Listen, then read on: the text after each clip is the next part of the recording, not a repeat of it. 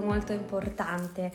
Oggi affrontiamo, come vi ho scritto nel titolo, finalmente ho scoperto come si fa, eh, l'argomento dell'endometriosi e soprattutto come l'endometriosi può avere un impatto sulla sessualità. Eh, adesso ho visto che Valentina è già collegata, quindi inizio a dirvi, perché so già che ce lo chiederete, la salviamo la diretta, a meno che io non faccia qualche pasticcio, però tendenzialmente dovrei sapere ormai come si fa. Presentati un pochino per chi non ti conosce e raccontaci un po' di che cosa ti occupi.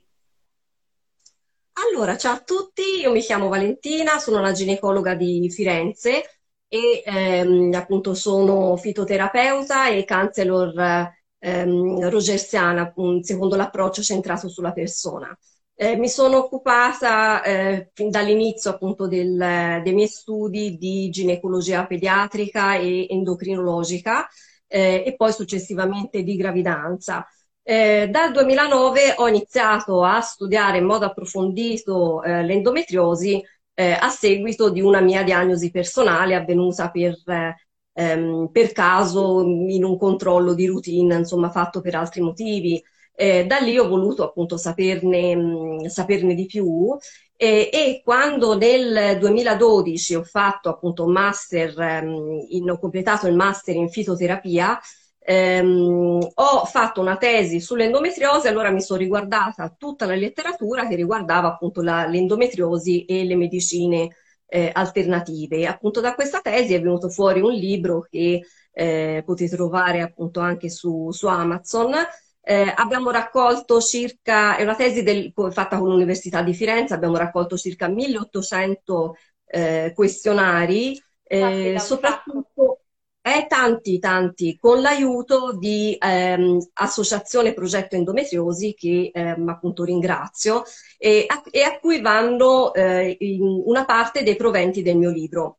Eh, il libro ha la prefazione della eh, presidente eh, Annalisa Frazzinetti, che se ci segue insomma la saluto, altrimenti poi le mando dopo la, la diretta, eh, e quindi appunto ehm, è diventata una tesi di master, ma poi è diventata anche una tesi di counseling, perché eh, nei questionari è venuto fuori anche tutto un aspetto eh, psicologico, ehm, emotivo, che non mi aspettavo, perché il questionario era un questionario incentrato sul, um, sull'utilizzo delle medicine eh, integrative nel, corso da, nel caso appunto di endometriosi, e abbiamo evidenziato che il, in quel momento in cui è stato fatto lo studio, il ventisette per cento delle donne affette da endometriosi eh, utilizza ehm, metodiche della medicina eh, complementare integrativa Eh, contro il quindici per cento della popolazione generale, quindi c'è un alto interesse nei confronti di questo tipo eh, di medicina, perché lascia più spazio al paziente, perché c'è più ehm, ascolto, eh, viene visto anche come un modo ehm, diciamo meno eh, invasivo, meno violento, certo, di approcciarsi appunto al mondo medico. Certo, Valentina, okay, ti faccio una domanda per aiutare anche chi ci sta seguendo, ma eh, se dovessimo dare una definizione, sicuramente tutti ormai, quelli che ci seguono, sanno di che cosa stiamo parlando, però spieghiamo, diamo una definizione molto semplice, molto mh, precisa anche eh, riguardo l'endometriosi, cioè di che cosa si parla quando parliamo di endometriosi?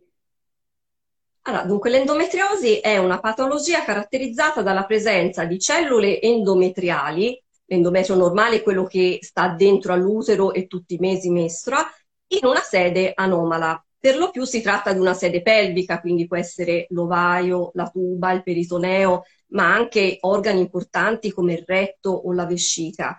Eh, e perché queste cellule arrivino in un posto dove non dovrebbero stare, in realtà esattamente non lo sappiamo, cioè la teoria più accreditata è quella del reflusso mestruale, cioè il fatto che durante la mestruazione noi mestruiamo anche in cavità addominale e normalmente le cellule immunitarie ripuliscono ehm, appunto queste cellule, portano via, eh, e in altri casi invece si impiantano. Questa teoria però non spiega come mai ci possono essere delle localizzazioni a distanza, perché l'endometriosi è stata trovata praticamente in tutti gli organi, Ehm, anche nei posti più insoliti, come per esempio la mucosa nasale, ehm, la pleura, ehm, appunto, quindi la mucosa nasale. Ecco, questa era una cosa eh, che non sapevo, addirittura la mucosa nasale, sì, questa era una cosa che non sapevo. Sanguinamenti, sanguinamenti coincidenti col ciclo dal naso e insomma hanno visto in alcuni casi insomma addirittura anche lì, per cui eh, è una patologia che non è solo ginecologica perché può coinvolgere qualsiasi specialista, eh, quindi uno direbbe, bah, che c'entra l'otorino con l'endometriosi? Sì, ci può entrare perché se hai una lesione nel naso vai dall'otorino. Certo. Può coinvolgere l'ortopedico perché per esempio se hai una sciatica e non è infrequente allora andrai anche dall'ortopedico e quindi appunto veramente ci vuole un approccio eh, multidisciplinare integrato, eh, integrato. integrato in realtà esatto. Poi tutto ciò che riguarda la sessualità, no? Cioè non è, la spiegazione non sta mai in un punto e basta, in una spiegazione e basta, bisogna sempre guardare la persona proprio perché si tratta di persone nella sua interezza, quindi considerare sì. i diversi aspetti, le diverse variabili. Poi scusa se ti ho interrotto, ma questo è qualcosa a cui tengo tanto, perché poi quando fanno le domande anche qua su Sexed sembra quasi che si ricerchi un'unica spiegazione, ma bisogna veramente considerare una varietà, una moltitudine di componenti al cui interno possiamo trovare un sacco di spiegazioni aggiuntive, quindi non è che se è solo la motivazione organica allora c'è un'unica spiegazione, no, anzi, molto spesso è variegata. E endometriosi nello specifico poi è qualcosa anche eh, ancora poco conosciuto, ma dai professionisti stessi. Cosa ci puoi dire tu di questo, no? Perché Eh, appunto tu sei una ginecologa che si occupa quotidianamente di endometriosi, ma molti tuoi colleghi immagino che ancora non la conoscano a sufficienza e per questo anche sta generando il famoso ritardo diagnostico di cui si parla sempre. Sì, no, è proprio così. Allora, mh, non è una malattia rara, non è una malattia rara perché allora nei vecchi testi si diceva che interessa il dieci per cento delle donne in età fertile, in realtà è almeno il doppio e anzi hanno visto che inizia nell'adolescenza e eh, riguarda il quindici per cento delle ragazze adolescenti, quindi un numero alto, poi altre si ammaleranno più tardi, eh, quindi insomma mh, è, un, è un numero consistente. Certo. E però dall'altra parte c'è un ritardo diagnostico che in media è di otto anni, eh, tanto è vero che c'era stata anche una Eh, campagna social dove c'erano dei bambini di otto anni con un cartello con su scritto delle persone aspettano una diagnosi per la durata della mia vita. Capita. E quindi questo insomma mi ha molto, mi ha molto fa, fa capire tanto questo, no? Poi anche quanto si sì. viene sottovalutato e quanto poi sia difficile anche, io mi imbatto non solo per quanto riguarda l'endometriosi ma anche per altre forme ehm, di patologie, di disfunzioni che riguardano la sessualità, eh, quanto poi sia difficile anche rendere noto quello che si sta vivendo, perché la prima cosa che viene fatta molto spesso è sottovalutare, no? Hai dolore, ah, probabilmente questo dolore non è reale, no? Se è esagerato, è qualcosa che non sì, è vero, sì. non, eh, sì, no. viene considerato come una componente puramente psicogena e questo genera ancora più ritardo diagnostico perché magari la persona che vive questo dolore non si rivolge al professionista perché è convinta o convinto, poi dipende dal genere di cui stiamo parlando, eh, che quel dolore non sia, non sia lecito, non sia legittimo. E questo sì, anche causa poi un è proprio, è proprio così e vengono definite appunto insieme alla vulvodinia e alla fibromialgia le cosiddette patologie invisibili. Esatto. eh, perché ehm, appunto in questo tipo di patologie una visita ginecologica normale non può, può non dar segni particolari, un'ecografia può sembrare normale eh, se non è fatta in mani esperte. E non è che ci sono degli esami del sangue che ci dicono se c'è l'endometriosi oppure no. Mi è capitato l'altro giorno di una ragazza con l'endometriosi che è andata dal medico di base e gli ha detto fai il C A centoventicinque, vedi normale, non c'è l'endometriosi. Ecco, gliel'avrei fatto mangiare perché non è possibile. C A centoventicinque è una cosa superata, insomma si diceva trent'anni fa, non è possibile si diano ancora seppur queste, ci sia l'obbligo di formazione continua. Io mi ripeto sempre questa sì. cosa che nei professionisti sanitari Eh, delle professioni sanitarie o appunto i medici hanno l'obbligo di formarsi continuamente. Mi domando come sia possibile fermarsi a qualcosa che riguarda trent'anni fa, cioè è qualcosa che veramente mi fa uscire di testa, non mi sono ancora data una spiegazione eh, no, non arrabbiata di questa cosa. E, ma quindi appunto hai detto non c'è un esame del sangue che ci fa dire ok c'è endometriosi, non c'è endometriosi, come esatto, si fa la diagnosi? Bisogna... si fa la diagnosi ascoltando la, la paziente, mi veniva in mente, si fa la diagnosi con le orecchie, no? Per cui se sentiamo i sintomi che ci dice la paziente, la diagnosi è già lì.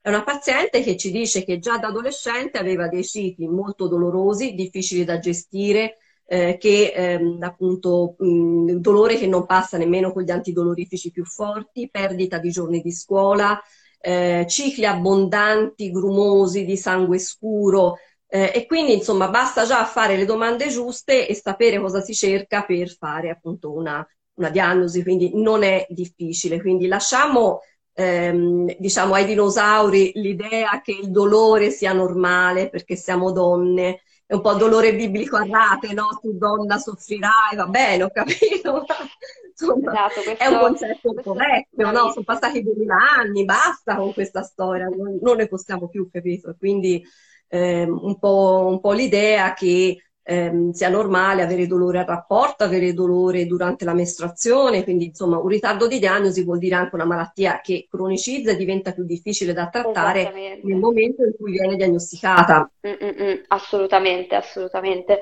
E questo poi ha un impatto, visto che il nostro argomento poi è la sessualità, anche sul modo in cui la persona che eh, ha l'endometriosi eh, vive la sua sessualità, sia, in maniera, sia individualmente che con un'altra persona.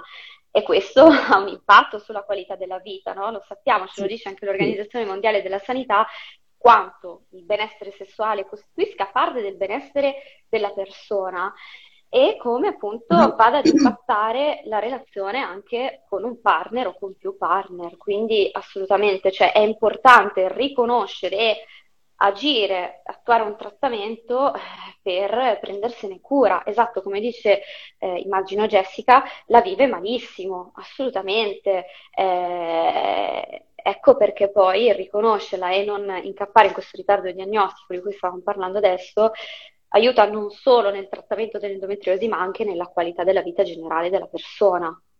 Sì, sì, questo è sicuramente molto importante, eh, anche perché appunto il dolore incide sulla qualità della vita, ma anche da un punto di vista sociale, sulla capacità di partecipare alla vita sociale, quindi esatto, di andare a scuola, perdita esatto, di giorni di scuola, esatto, perdita di giorni di lavoro, cioè è, è una causa di invalidità vera e propria che ancora non viene riconosciuta appieno, invece insomma è importantissimo. Esatto, esatto, esatto. Qualità della vita a trecentosessanta gradi. Quindi quali possono essere, possiamo iniziare a parlare un pochino di sessualità, quali possono essere i correlati all'interno della sessualità? Magari se inizi a raccontarcene tu qualcuno, poi integro anch'io con le storie che ho modo anch'io di ascoltare. Sì, parlando di dolore, eh, il dolore inibisce, diciamo, tutte le fasi della risposta sessuale, dal desiderio, perché mi aspetto un'esperienza eh, deludente in cui non starò bene e magari ehm, cerco di avere un rapporto penetrativo per fare piacere al partner, quando magari, proprio, magari non ce l'avrei neanche tanta voglia. Eh, l'eccitazione e quindi riduzione magari anche della lubrificazione, soprattutto se eh, si sta utilizzando una terapia ormonale, esatto, perché ricordiamo che appunto la terapia ormonale eh, da una parte consente di ridurre l'infiammazione e il dolore, ma, ma dall'altra crea essa stessa dei problemi eh, perché abbassa soprattutto il livello degli estrogeni, ma anche appunto degli, degli androgeni che sono importanti per il desiderio, e quindi riduzione del desiderio, riduzione della lubrificazione, in alcune persone anche calo dell'umore, quindi si, tre, si crea un mix che non facilita per niente appunto esatto, la risposta allora, sessuale.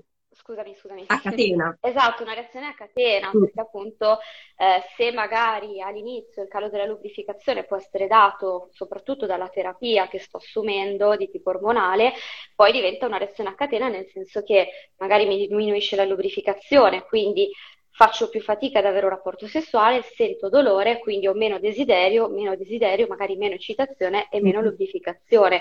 È per questo che poi si genera questo circolo che si autoalimenta, no? E eh, soprattutto poi se si resta ancorati alla visione della sessualità come sessualità penetrativa e basta, no? E questo poi è anche il senso delle consulenze sessuali, del supporto sessuologico, no?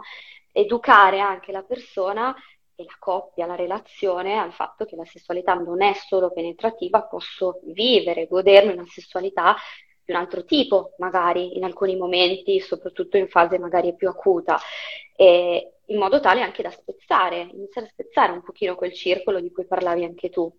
Cosa ne pensi tu di questo? Questo, questo sicuramente è importante, cioè il fatto di ehm, smettere di pensare alla sessualità come una performance eh, in cui ehm, uno o entrambi più rapidamente possibile si debba raggiungere l'orgasmo, ma viverlo come un incontro in cui si cerca di star bene tutti e due, di passare dei momenti piacevoli e ehm, appunto mh, nell'aspetto, diciamo così, ehm, relazionale. Esatto. Perché se fosse solo un problema di lubrificazione, insomma, sarebbe anche relativamente facile da, eh, da risolvere, perché allora sì, esatto, ma così non è. Quindi se c'è ehm, appunto una terapia ormonale che bo- blocca la lubrificazione, possiamo intervenire con dei gel, delle creme, ce ne sono tantissimi in commercio, per aiutarsi.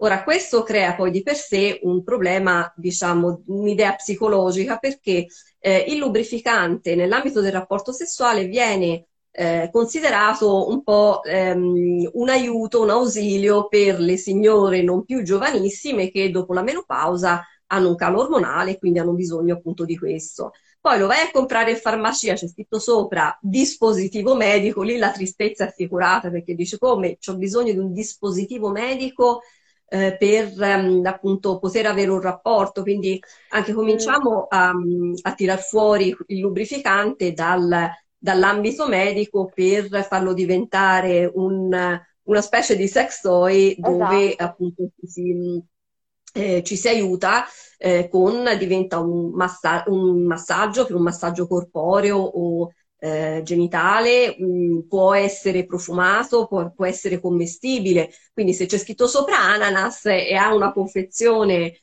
un po' sfiziosa come un, ehm, eh, come un cosmetico, magari lo introduco più facilmente nel gioco, cioè magari mi serve, però insomma ci gioco anche un po'. Esatto, esatto, infatti è questo il senso, no? Considerare il lubrificante, così come gli altri sex toys, come un qualcosa che va a dare quell'elemento in più, no? Cioè che fa parte della sessualità in quel momento, non qualcosa che sto usando perché ne ho bisogno, perché c'è qualcosa che non sta funzionando, no?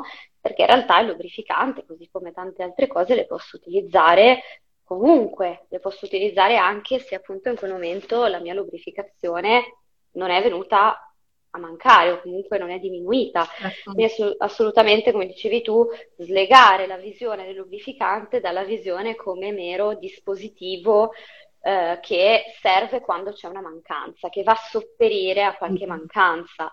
E mi volevo collegare al commento che ha fatto Jessica, che dice: molti non capiscono, non sanno cosa significa, eccetera eccetera, no? È E questo anche importante quando si lavora con la persona che appunto soffre di endometriosi e con la relazione. Anche fare un po' di educazione base, no? Spiegare che cosa significa, spiegare che appunto questo dolore è reale, non è, come viene detto purtroppo anche da molti professionisti, solo nella sua testa, no? Da poco vedevo il reel che ha fatto, penso che tu la conosca, Chiara la Pelvi, che ha un profilo, da, ah, sì, okay, la seguo, lei sì, parlava sì. Nel caso di vulvodinia, appunto, che il medico consiglia: si fatti un bicchierino, no? Che, sì, sì, sì, è assurdo, sì, è assurdo, sì, sì, e altre amenità del genere, si potrebbe fare una collezione. Esatto, sì. Lei infatti penso che stia facendo proprio una serie su questo filone, no? È assurdo che venga detto da un medico, ma purtroppo viene ancora detto.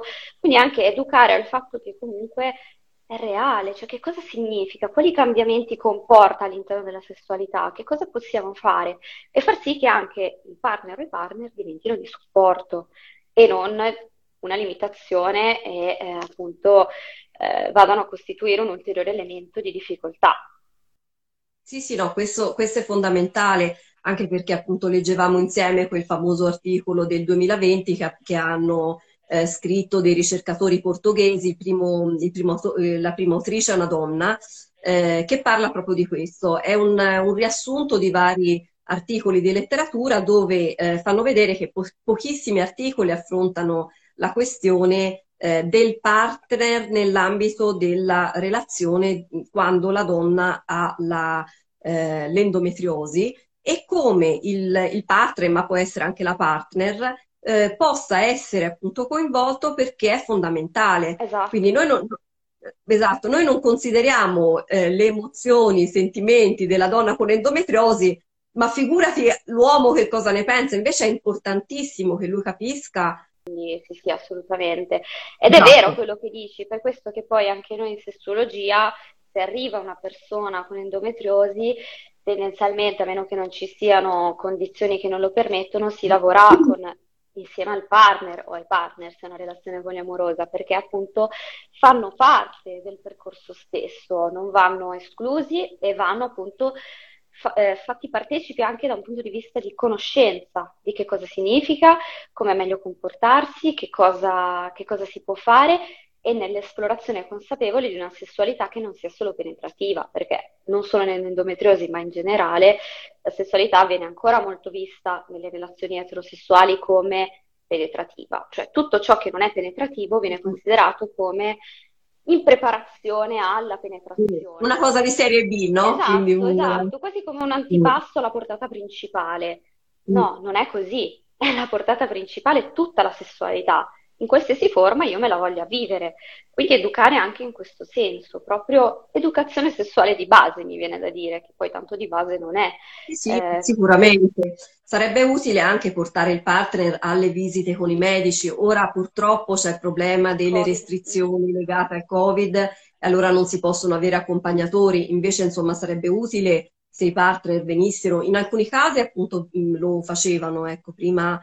Mi, capita, mi è capitato di fare dei, eh, delle consulenze ehm, dove a richiesta appunto della paziente c'era anche il partner, perché il partner non capiva, e questa è una cosa che succede, eh, che purtroppo succede spesso, cioè il partner non capisce, non eh, vede qual è il problema, vede la donna che sta male ma non ci può far niente, quindi reagisce con, con rabbia, con frustrazione, e in molti casi la relazione potrebbe anche incrinarsi e rompersi proprio per colpa dell'endometriosi, quando invece è fondamentale fare, eh, come dici te, un'opera di, un'opera di educazione. Esatto. E, e aiutare anche questi partner a comunicare, perché poi in generale, adesso prendiamo come riferimento l'endometriosi, ma questo è qualcosa che potrebbe adattarsi a tutte le altre situazioni, no? La comunicazione, quindi aiutare anche questi partner, magari già anche in stanza, Eh, sia col medico che con lo psicologo, che no, con altre figure che ruotano attorno, proprio a trovare uno spazio in cui confrontarsi, partendo da una conoscenza, da un'educazione di base, in modo tale che ci sia anche un confronto, no? Perché poi appunto altrimenti si generano quei vissuti di cui stavamo parlando, quindi comunicazione alla base anche in questo caso. Sì, sì, e appunto ti volevo chiedere su questo... Come si svolge la consulenza sessologica? Perché secondo me bisogna anche un po' infrangere un tabù, perché uno pensa ad andare dal sessologo e che sia tipo una psicoanalisi freudiana, che uno starà sul divano per vent'anni per capire cosa è successo da piccolo. No, non è così. No, assolutamente. Poi vabbè, io sono psicologa e non psicoterapeuta, quindi per me anche l'approccio è un po' diverso. Eh, poi io lavoro online, quindi non è assolutamente quello l'approccio.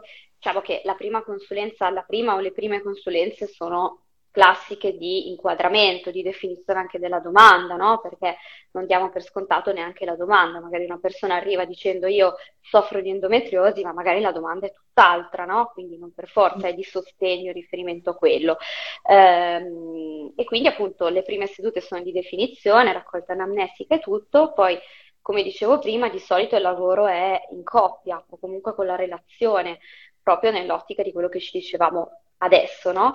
Poi se proprio non è possibile, oppure se la persona ovviamente non è in relazione, si lavora con la persona singolarmente e si lavora in ottica di supporto. Poi molto spesso è necessaria anche una psicoterapia, nell'ottica di gestione anche del dolore, perché magari a volte, anzi non a volte, molto spesso è necessaria una psicoterapia per gestire questo dolore così intenso. Quindi anche in questo caso un lavoro in equipe, che abbia più professionisti, il ginecologo, lo psicologo consulente sessuale, lo psicoterapeuta, magari poi sono la stessa figura, eh, perché lo psicologo è anche il psicoterapeuta, magari la persona che può riabilitare il pavimento pelvico, perché immagino che tu lo sappia meglio di me, poi come eh, molto spesso l'endometriosi si accompagna ad un ipertono del pavimento pelvico, quindi c'è bisogno di lavorare anche su esatto, quello. Esatto, questa, questa è una parte che viene molto trascurata dai medici, mentre se ne parla molto sui, sui social, per cui i medici rischiano di rimanere un po' indietro su, su quello che mm. sta succedendo, sulle nuove, ehm, sulle nuove cose, perché invece insomma è molto importante, ehm, perché in questi casi si sommano più cause di dolore, e quindi c'è il dolore dell'endometriosi, ci può essere anche un collo irritabile, intolleranza esatto. ai glutine, ad esempio, eh, ipertono del pavimento pelvico. Non è infrequente anche che ci sia una vulvodinia che, com- che complica un pochino tutto, una fibromialgia, eh, una malattia autoimmune. Quindi, insomma, veramente eh, diventa ehm, importante sbrogliare un po' il, i bandoli della matassa per cercare di eh, esatto. migliorare appunto la situazione a livello, ehm, a livello locale. Anche perché appunto eh, ho visto avete fatto anche un, un post sul, eh, sul vaginismo. Il dolore stesso determina la paura della penetrazione, e quindi ci può essere proprio anche una chiusura legata a questo, e con la fisioterapista del pavimento pelvico queste cose insomma vengono eh, fuori molto bene. Esatto, um, esatto, proprio veramente il lavoro in equipe, come tu stessa stai sottolineando, è fondamentale in, in tutti i casi, eh. Poi ripeto, quello che stiamo dicendo in realtà si adatta benissimo a tante altre situazioni che riguardano la sessualità, proprio perché appunto, come dicevamo prima, la persona è complessa, quindi non possiamo considerare solo un elemento, dobbiamo guardare alla totalità, e poi per questo che anche magari quello che è il mio ruolo, ma così come anche di altre figure professionali, è anche un po' un raccordo, quindi aiutare la persona anche a ragionare in quest'ottica integrata, perché a volte la persona magari il primo, la prima mossa, il primo passo che fa è consultare magari il medico, ma magari sarebbe meglio consultare prima un'altra figura, oppure consultarne più insieme, quindi davvero è fondamentale quello che stai dicendo anche tu, sia per il trattamento, ma anche nell'ottica proprio del benessere stesso della persona. E poi appunto ricordiamo anche i sistemi ammortizzanti, che magari potrebbero un pochettino aiutare. Eh, va, eh, esatto, sì. Avete parlato. Mm-hmm. Infatti li ho e, preparati, ehm... quindi li facciamo vedere. Se vuoi introdurli, eh, hai visto gli OhNut? Sì, allora, sono, allora è un sistema che viene dal, dall'America, e da qualche mese è in commercio anche da noi, che si chiama OhNut, e eh, praticamente ehm, riduce...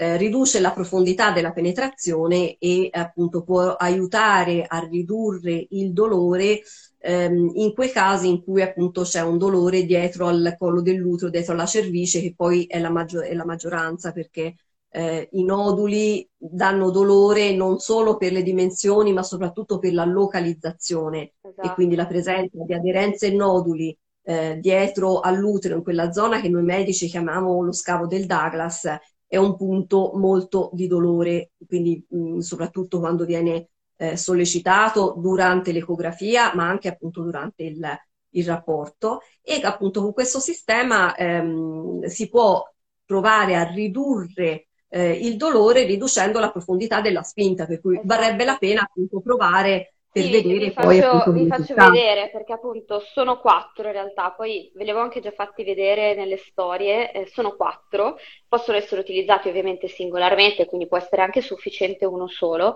vengono indossati sull'asta del pene e fanno proprio come dicevi tu, da ammortizzatore, no? Vanno a ridurre la profondità della penetrazione, quindi se magari la profondità poteva essere dieci, diamo un numero per far capire meglio, mettendone due diventa otto, quindi se c'è una localizzazione in un determinato punto non lo vado a toccare, quindi sia nei casi di endometriosi ma anche in altri casi, come ad esempio l'utero che non è abbastanza mobile, l'utero retroverso eccetera, sono veramente un valido ausilio.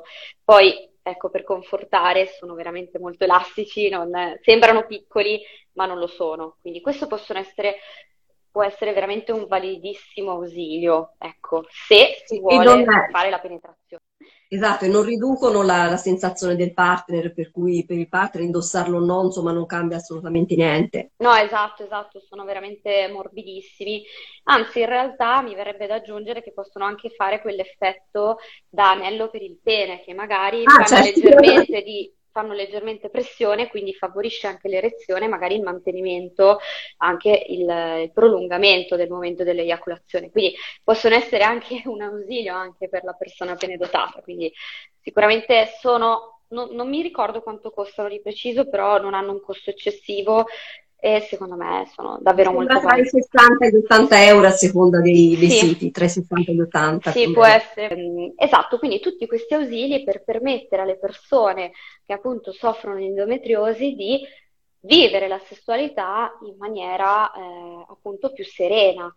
Veramente il primo obiettivo, secondo me, speriamo anche di lasciarvelo con questa diretta, è proprio anche slegarsi dal concetto della sessualità penetrativa. Cioè questi ausili sono se uno ha il piacere, piace, eh, vuole quella sera, eccetera, avere un rapporto penetrativo, ma non deve essere un obbligo. Quindi c'è tanto nella sessualità, potete giocare tantissimo, potete scoprire altri punti del vostro corpo, altri distretti del vostro corpo, va benissimo uguale. Tu non hai idea di quanti messaggi io ricevo ogni giorno, con ovviamente l'inizio, ma è normale che mi piaccia fare mm. quello che poi viene definito come preliminare, sono sbagliata, sono sbagliato, c'è qualcosa che mm. non va in me, proprio perché si pensa addirittura che vivere la sessualità non penetrativa con più piacere sia qualcosa di sbagliato. Cioè questo è qualcosa che a me fa, fa impazzire, vorrei veramente urlarlo ogni tanto e dire va benissimo uguale, anzi la penetrazione non è che una forma di sessualità, che poi ci hanno fatto credere che fosse l'unica perché, fosse, cioè perché è finalizzata la eh, riproduzione, è un altro discorso, però per il piacere è una delle possibilità. Certo, no, che poi, che poi non è neanche finalizzata la procreazione perché comunque... Da un punto di vista antropologico, eh, la donna nasconde la sua fase fertile all'uomo, quindi l'uomo deve stare con lei il più possibile, ehm, perché appunto il ruolo del, della sessualità è un ruolo relazionale, per cui se no uno farebbe l'amore due volte nella vita, farebbe due figli, finito l'inizio. Esatto, quindi eh, neanche lo, quello, neanche l'ossitocina, quello. Esatto, gli ormoni che si producono, l'ossitocina, gli ormoni del piacere, sono anche ormoni che... Eh, cementano la relazione e nella nostra specie è molto importante perché il cucciolo d'uomo è eh, dipendente per molti molti anni e quindi c'è bisogno appunto c'è bisogno di questo, quindi ci hanno fatto credere una cosa e non è neanche vera, eh. Esatto, quindi neanche quello, dimenticatevi anche questo assolutamente. E niente, quindi davvero l'altro punto fondamentale, spero davvero che anche con l'aiuto della dottoressa possa esservi ancora più chiaro, è che il dolore è reale, non è nella vostra testa, non siete esagerate, non ascoltate veramente anche i professionisti che vi dicono no, è solo stress, sei nervosa, fatti un bicchiere di vino, tutto quello che viene detto anche ironicamente, anche qua sui social, andate a fondo, so che... È fastidioso dover dire consulto un professionista e sono io a dover pretendere la diagnosi, sono io a dover essere forte, a chiedere, a chiedere, a chiedere. Però purtroppo allo stato attuale molti professionisti ancora non, non, non sanno a sufficienza, purtroppo. Eh, quindi ecco, il dolore è reale e, e merita di essere conosciuto e di essere trattato come tale e che venga fatta una terapia ad hoc. Sì, sì, sono perfettamente d'accordo. Eh, allora, c'è da dire che sull'endometriosi c'è un pochino più di consapevolezza perché le associazioni di pazienti come Associazione Progetto Endometriosi stanno facendo un ottimo lavoro. Eh, puoi trovare eh, dei plan o tavolini informativi anche al, eh, nei supermercati, appunto organizzano eh, eventi per i medici, quindi praticamente siamo arrivati al punto che le organizzazioni delle pazienti organizzano la formazione dei medici, gli pagano i convegni e gli dicono per favore studiate perché noi siamo qui e ci siamo. Esatto. eh, e ehm, appunto sono, sono entrati l'associazione dei pazienti nei nostri congressi, quindi quando si parla di endometriosi eh, quasi sempre c'è anche eh, la parte, il punto di vista della paziente, quindi soprattutto in questi convegni come, come dicevo insomma organizzati con l'associazione Progetto Endometriosi perché esatto. eh, è molto importante per il medico comprendere che, le, che la malattia non è solo un qualcosa che si studia su un libro ma è qualcosa che incide sulla, sulla vita, sulla salute della persona e, ed è importante saperla riconoscere e come ci hanno detto il primo giorno di medicina studiate perché si riconosce quello che si conosce, quindi non farete mai una diagnosi di una patologia che non conoscete, quindi studiate. Questo ci dissero il, il primo giorno, il primo giorno di medicina. Bellissimo, è importantissimo. Bisognerebbe ricordarselo un po' di più, secondo me. per, in tutti gli ambiti in realtà.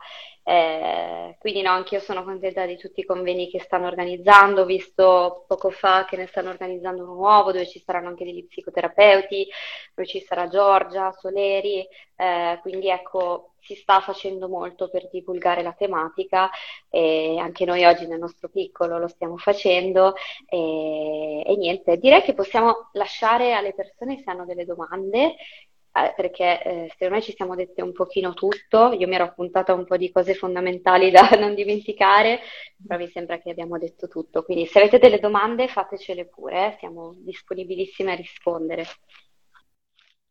Ah, poi un'altra cosa, ehm, si stanno facendo, stanno facendo delle, eh, delle formazioni anche per le adolescenti, quindi del, ehm, degli incontri conoscitivi sull'endometriosi, Ehm, eh, anche qui appunto per esempio in zona nostra, eh, e la cosa importante sarebbe appunto coinvolgere anche i ragazzi, quindi pensare che questi eventi formativi non siano solo per eh, le ragazze ma siano anche per i maschi, che anche i maschi devono sapere cos'è l'endometriosi, come si manifesta, che è un dolore che può essere importante, perché Eh, come dicevamo, eh, la coppia è fatta da due, quindi insomma entrambi devono essere alleati per, in modo che si possa star meglio, in modo che la relazione possa eh, crescere se ci sono appunto i presupposti. Esatto, esatto, proprio per agire in ottica di non ti educo solo nel momento in cui c'è il bisogno di educarti, come dicevamo prima, ma ti educo ancora prima,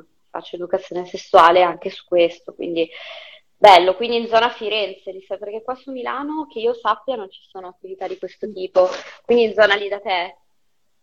Sì, sì, c'è un'associazione, si chiama EndoCare, e appunto si occupa di approccio integrato all'endometriosi e stanno andando anche nelle scuole, comunque tante cose le fanno anche Associazione Progetto Endometriosi, eh, Fondazione Italiana Endometriosi, insomma mh, ci sono varie iniziative. Eh, non basta, però insomma è una goccia nel mare, ma oh, se non ci fosse non ci sarebbe quella goccia, ecco, quindi esatto. È importante. Allora, è arriva- sono arrivate due domande. La prima è: quanto si possono ridurre gli effetti collaterali della terapia progestinica e come? E poi dopo ti leggo l'altra, perché questa qui è proprio per te. Sì.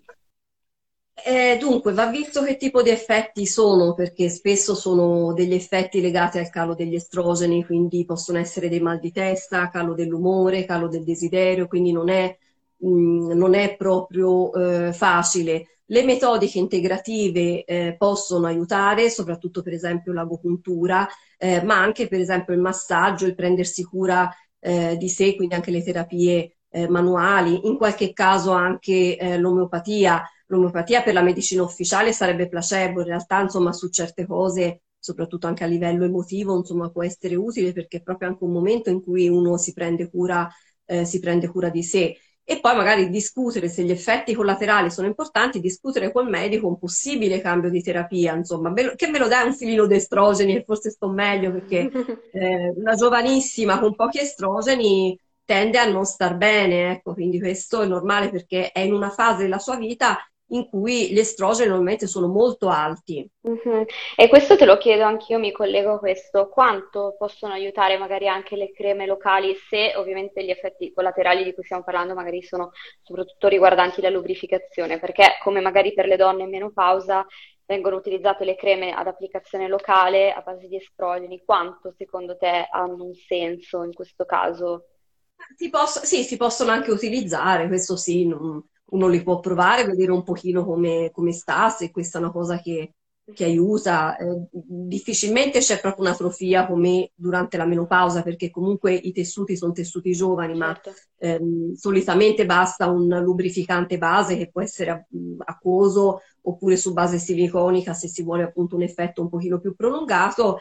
Eh, e poi si possono utilizzare per esempio quelli con l'acido ialuronico, uh-huh, che sono anche idratanti perché entrano dentro la mucosa, e ora ne sono usciti anche altri con il C B D, il cannabidiolo, che forse può aiutare anche a ridurre l'infiammazione e ridurre il dolore. È un prodotto nuovissimo e quindi sì, eh, poi vi farò sapere, insomma, che uno, sono validissimi veramente, poi hanno anche una profumazione particolare alcuni.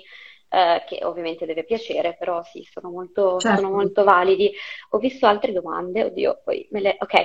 Molto difficile trovare medici specializzati. Ho scoperto la mia endometriosi severa nelle indagini per P M A, in quanto sintomatica. Io vivo in Friuli Venezia Giulia. Eh, questo è il limite di cui infatti parlavamo. Poi noi, per esempio, qua abbiamo fatto un po' di raccolta di nomi di professionisti, perché effettivamente sapere a chi rivolgersi è già un passo importante, proprio per sì, permettere che non sia il paziente sì. a doversi occupare del fare il giro delle quattro torri, come si suol dire. Ma sa che vado a un professionista che ovviamente su quella tematica è specializzato, è preparato e appunto ci può dare delle risposte. Eh, se siete a sì, Firenze sì, no, ovviamente esatto. avete già un nominativo pronto. Esatto. Qui. C'è da dire che appunto negli ultimi dieci quindici anni eh, hanno cominciato a organizzarsi vari centri endometriosi, perché l'endometriosi è entrata nei, nei, nei L E A, nei livelli essenziali di mh, assistenza, e quindi soprattutto negli ospedali universitari quasi tutti hanno un centro endometriosi, quindi se si va in un grosso ospedale, insomma, ehm, spesso c'è il, eh, la competenza per trattare questi casi, eh, altrimenti si, si è costretti a delle lunghe trasferte e ehm, appunto, come molti conoscono, il centro più importante è ehm, il Don Calabria, eh, Negrar Verona, ed è il centro che eh, concentra tutti i casi più complicati, fanno gli interventi, diciamo, quelli più avanzati. Al giorno d'oggi si opera pochissimo, perché l'intervento non è risolutivo, ma diventa il primo di una serie, e quindi sono loro stessi, sono i chirurghi che dicono: no, guarda, fai la terapia medica, vedi come stai, se proprio non va eh, si opera, ma eh, appunto c'è la una probabilità alta poi di dover fare appunto dei reinterventi, quindi veramente certo. eh, una patologia molto, molto complicata. Certo, anche perché poi è variegata anche le sue manifestazioni, come, come ci dicevamo. E, intanto inizio a ringraziarti, perché è stata veramente Grazie. molto interessante, spero anche utile per chi l'ha seguita. Ti auguro una buona serata e niente, seguitela e davvero fate riferimento a lei. Grazie. Buona serata Grazie a tutti. Mille. Grazie. Ciao. Ciao ciao. ciao.